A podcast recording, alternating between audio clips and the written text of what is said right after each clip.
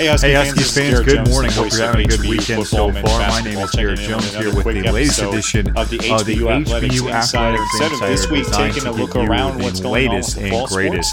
Put together a quick compilation of some of the best interviews I've done with Steve Maniacci. In this episode, we're going to talk about HBU volleyball as they head down the stretch to finish off their regular season. HBU women's soccer wrapping up their year in the conference tournament, and the men headed for that same direction as well. A full men and women's basketball season preview. In addition to and we'll see you back in a couple weeks.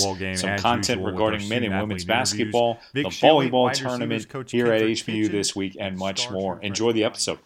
28-3 is the halftime score. HBU trails McNeese, and we have a very special guest joining us here in the Husky Halftime Report. Quarterback Blaise Benson, kind enough to drop by. First off, Blaise, it's just so good to see you. Obviously, if you don't know, Husky fans unfortunately suffered a head injury on September 18th in the loss to Prairie View A and M, and that ended your season. But I understand it was extremely, just a very scary experience, but something that you've obviously recovered from and learned a lot from. So just take your opportunity and share your story. What was that night like for you? Yeah, you know, I'm really appreciative if you let me come on here and talk and share my story a little bit.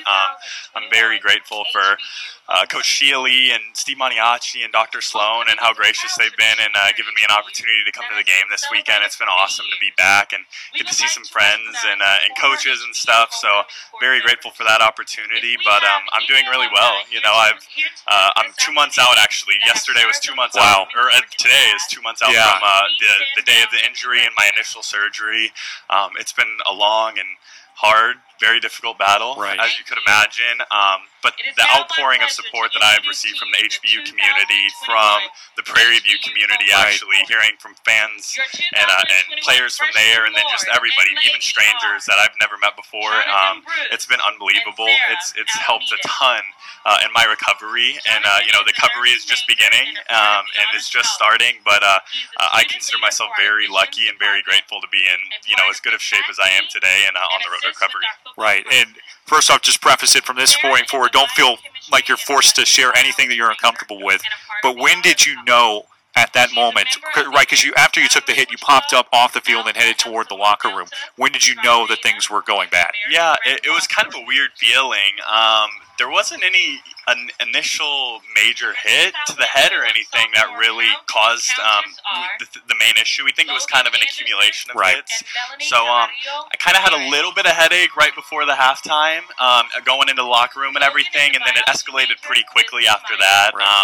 Room got a little blurry. I started getting confused a little bit, almost kind of fell over whenever I stood up, and at that point I notified our trainers and team doctors about what was going on, and it really kind escalated quickly after that. I got a major head rush and a lot of pain. I laid down and I was unconscious pretty quickly after that. And then, the next 12 hours or so was a blur for me.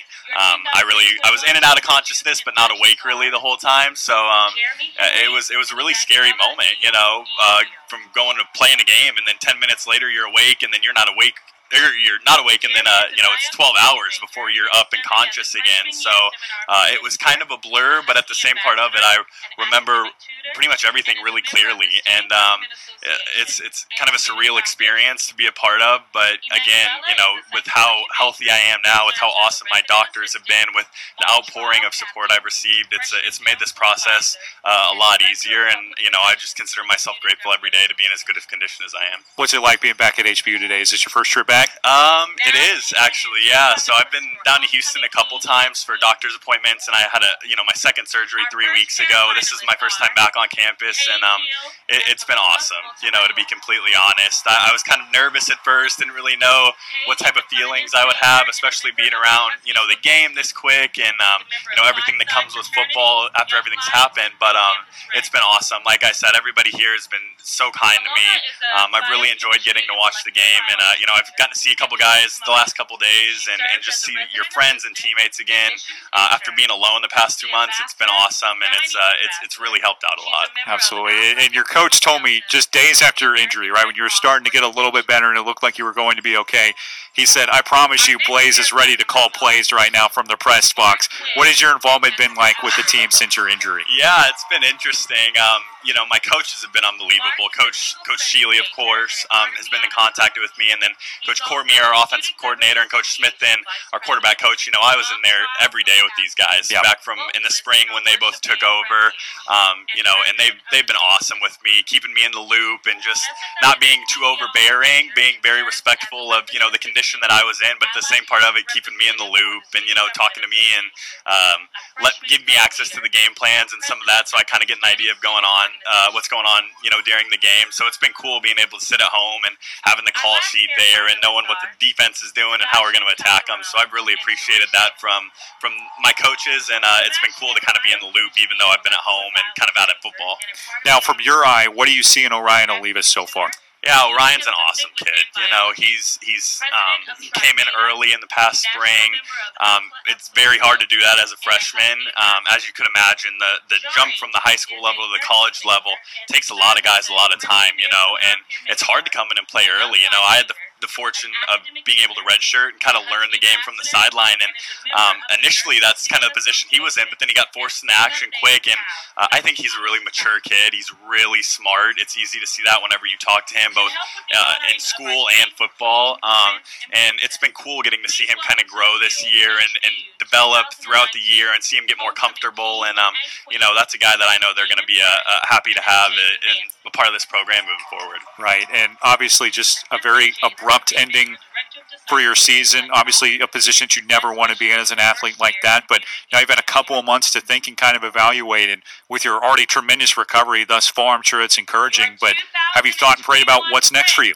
Yeah, I've been doing a lot of thinking. You know, it's kind of crazy because with my redshirt year and COVID, I was, you know, sitting here thinking, you know, 2 months ago, I'm going to play football for three more years, you know, play as long as I can, enjoy the game as long as I can, and then just like that, and snap of your fingers, it's gone. Yeah. So it's kind of odd, though. I was very emotional about it at first, but then I woke up the next day, and I kind of felt a relief almost of the game, and I was very at ease with the idea of not playing again, as odd as that sounds. And, you know, you have these moments where you're back at the stadium and you watch on TV and, you know, of course you miss it and you want to be back out there with your guys and be around them. But at the same part of it, the opportunities for myself moving forward that you don't think about outside of football, and that, you know, I was so consumed in the game before.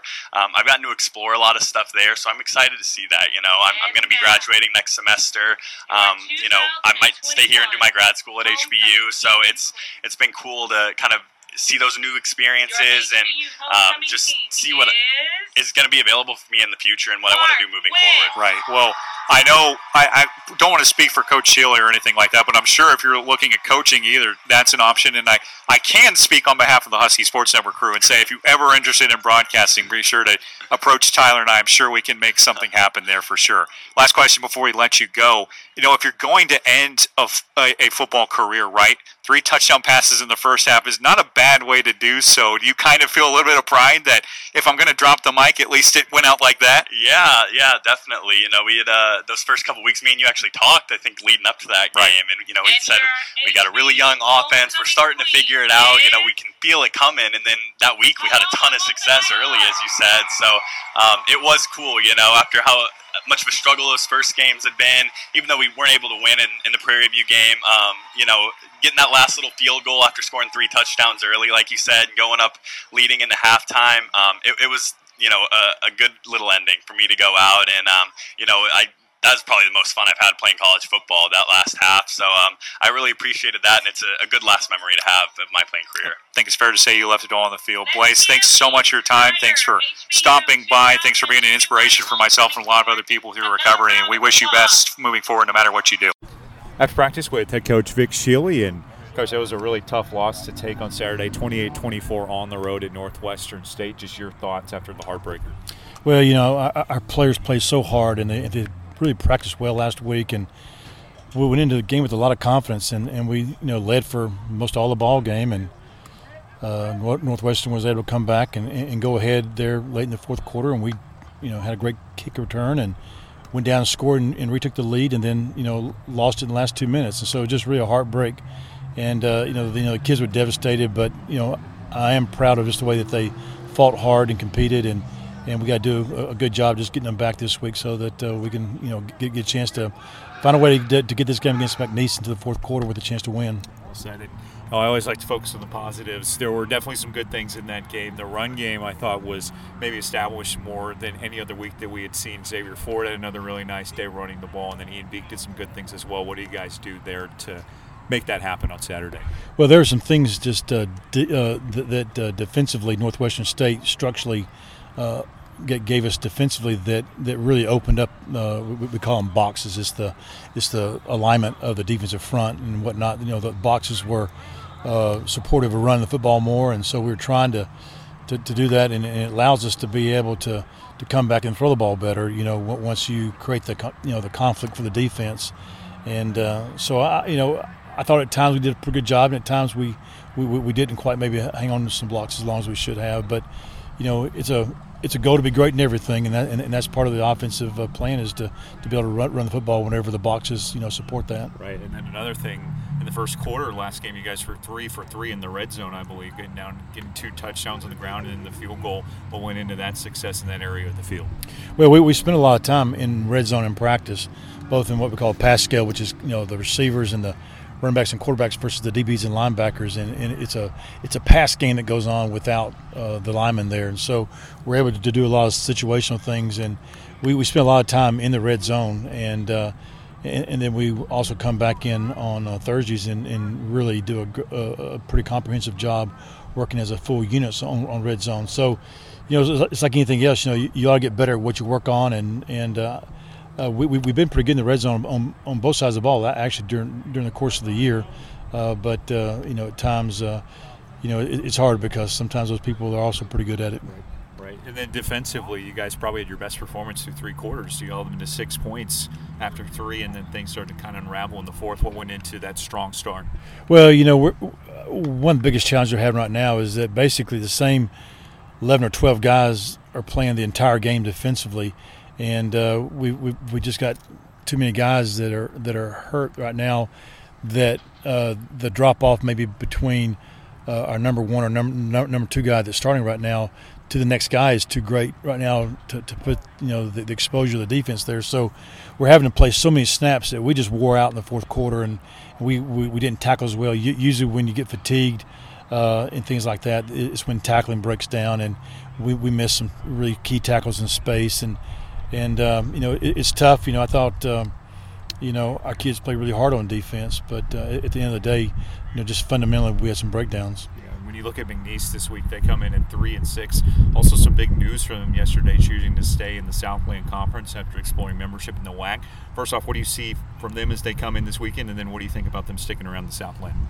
Well, they've been in the Southland Conference as long as anybody, and the conference is a pretty old conference. I don't know exactly how many years, but it's been around for quite some time. It's over 50 years, I think about 55 years. And so and I think they're one of the charter members. And so, for the conference to lose someone like that, I think is a real tragic loss. However, I think, this day and time, what we're seeing with conferences across the country, anything is happening these days. And so I'm sure the other 3 Louisiana schools in our conference probably used a little bit of, you never know. It could have been governmental pressure or just internal pressure within the state to keep the 4 together. And it wouldn't surprise me that there was probably a little bit of expectation, to stay in the league. Looking forward to see you guys win that stuff, and looking forward to a great game. Appreciate it. Dogs up. After practice with freshman quarterback Orion Olivas, nice to meet you, Orion. And yes, obviously a whirlwind semester for you, not only your first semester on college, but then you come low in the depth chart, and eventually things happen and you find yourselves in the starting role for the last 5 games. I'm curious, just where's your mind at right now as the last 2 weeks of the season come? Well, I think everything's kind of amped up from a focus perspective, the workload. And, it's a great opportunity. It's a great opportunity not only for me but for a lot of guys to be able to step up, fill the roles of some guys that, got injured. And, I think that they're doing a real good job. We're coming out practicing really well, executing really well. There's a few things we got to, clean up. But overall, I think I'm really proud of where we're at. Right. Obviously, it comes with the territory of being a leader in the locker room, especially as a true freshman. You've got guys who are sometimes 5 or 6 years older than you just because of the extra COVID year. How have you adjusted to that role?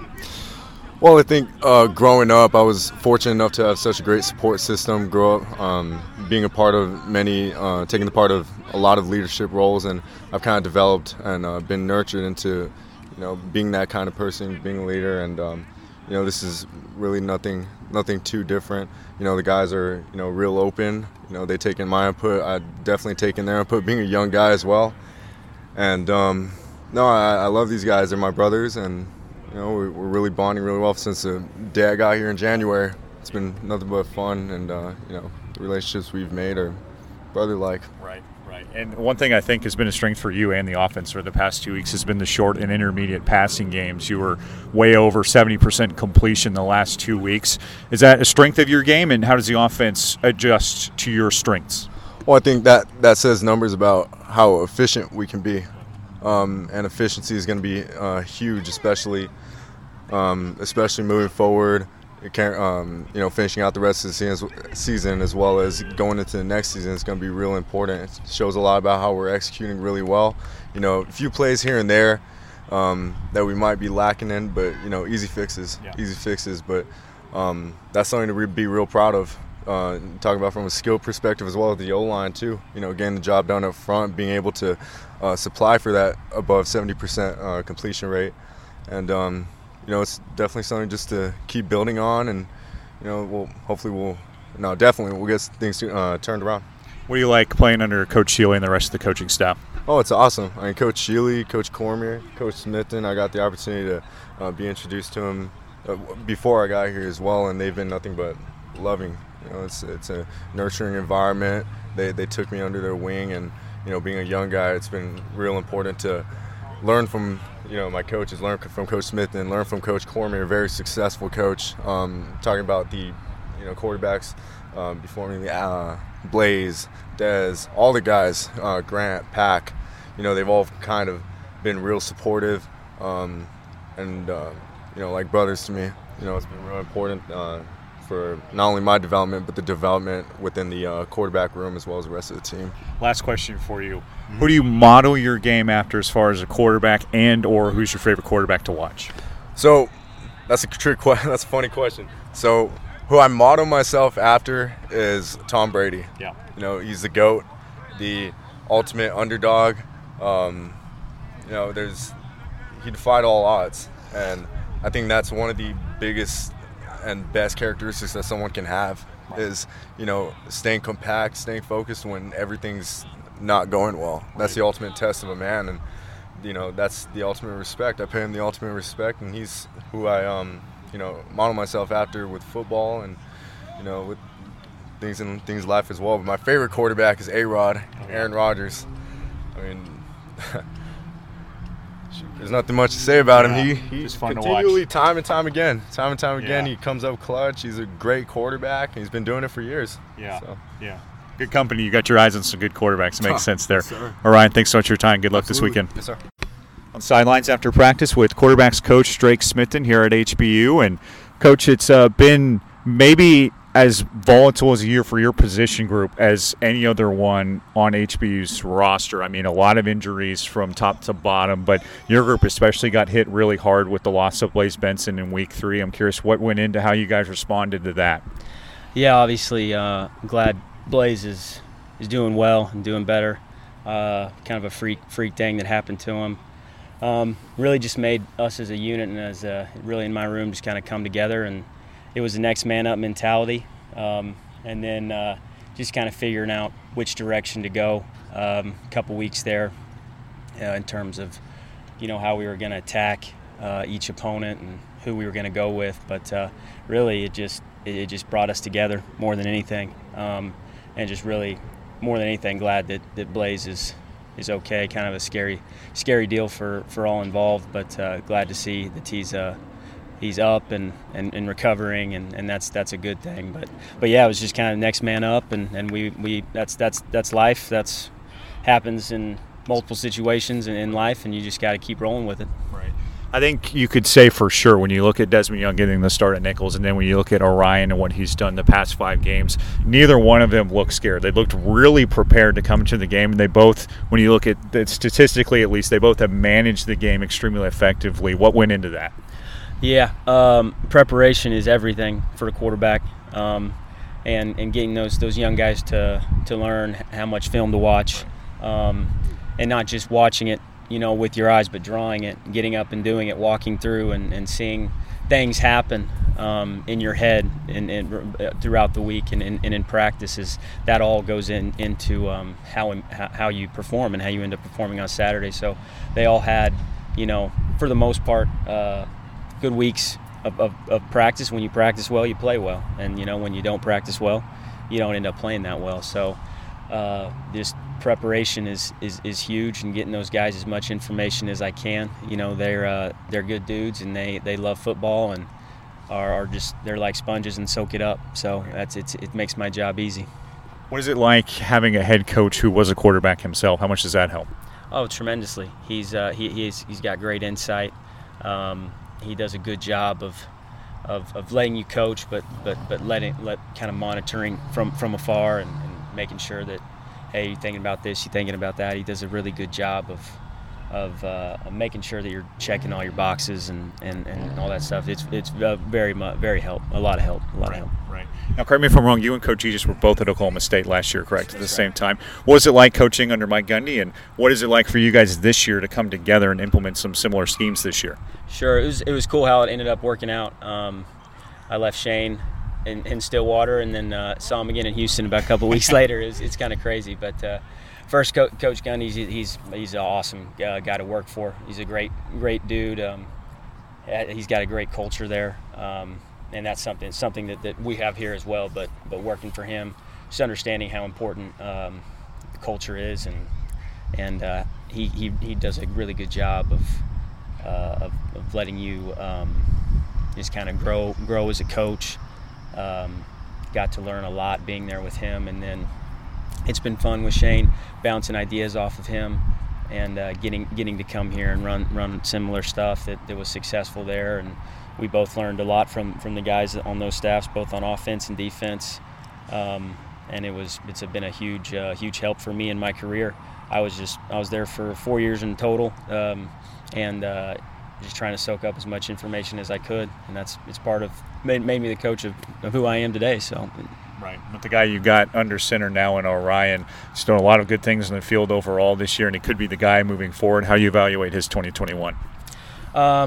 There's definitely stuff to improve with Double O. I think he's improving from his first start to now. He's still got a long ways to go, and he knows that. The standard that offensively here has been set really high, right. and we need to maintain that standard, and it's not where we need to be right now. I think everybody knows that, but that's the challenge that we have is we've got to. That's what I talk to them about every day of chasing perfection and trying to get as close, because you'll probably fall short. But if you chase it, the closer you get to it. So that's something that I'm trying to instill in him, and he cares about football. He's a really good kid. And it makes my job easy when you got guys like that in your room. Right. Fun to watch too, for sure. Coach, thanks so much for your time. Good luck this weekend. Yep, no problem.